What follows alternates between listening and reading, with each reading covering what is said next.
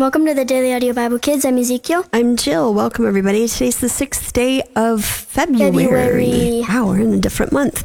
Uh, are you ready to read today? Yep. Today Okay. we're reading Proverbs 6 and we're reading the Contemporary English Version. Okay. Don't be foolish. My child, suppose you agree to pay the debt of someone who cannot re- repay a loan. When you are trapped by your own words and you are now in the power of someone else, here's what you should do go and beg for permission to call off the agreement. Do this before you fall asleep or even get sleepy. Save yourself, just as a deer or a bird tries to escape from a hunter. You lazy people can learn by watching an anthill. Ants don't have leaders, but they store up food. During harvest season, how long will you lie there doing nothing at all? When are you going to get up and stop sleeping? Sleep a little, doze a little. Fold your hands and twiddle your thumbs. Suddenly everything is gone, as though it had been taken by an armed robber. Worthless liars go around winking and giving signals to deceive others. They are always thinking up something cruel and evil, and they stir up trouble, but they will be struck by sudden disaster and left without a hope. There are six or seven kinds of people the Lord doesn't like those who are too proud or tell lies or murder, those who make evil plans or are too quick to do wrong, those who tell lies in court or stir up trouble in a family. Obey the teaching of your parents. Always keep it in mind and never forget it. Their teaching will guide you when you walk, protect you when you sleep, and talk to you when you are awake. The law of the Lord is a lamp, and its teaching shines, and its teachings shine brightly. Correction and self-control will lead you through life. They will protect you from the flattering words of someone else's wife.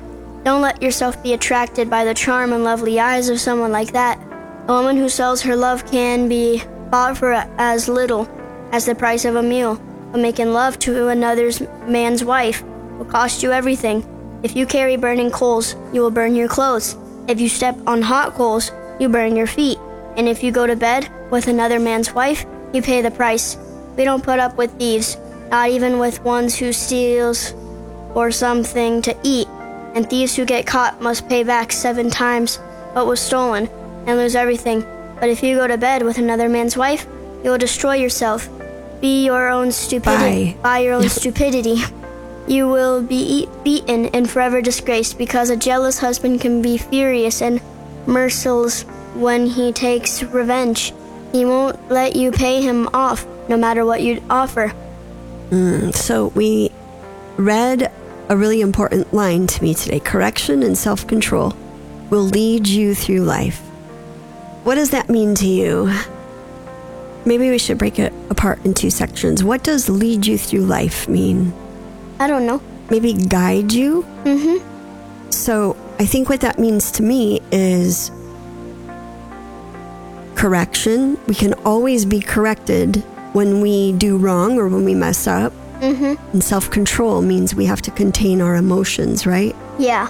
And not let them get in the way of, like, we can be really angry. We can say really angry, hurtful things, and we can't take those words back. Mm-hmm. Without self control, we could eat too much, and then we can become indulgent Mm-hmm. and throw up because we ate too much. Mm-hmm. So we have to be humble and be teachable and exert self control. Maybe we could pray about that today. Okay. All right. Dear Jesus, please help us to have self control. Please guide us through our life. In Jesus' name, Amen. Amen. Well, that's it for today. I'm Ezekiel. I'm Jill. We'll be back tomorrow. Bye.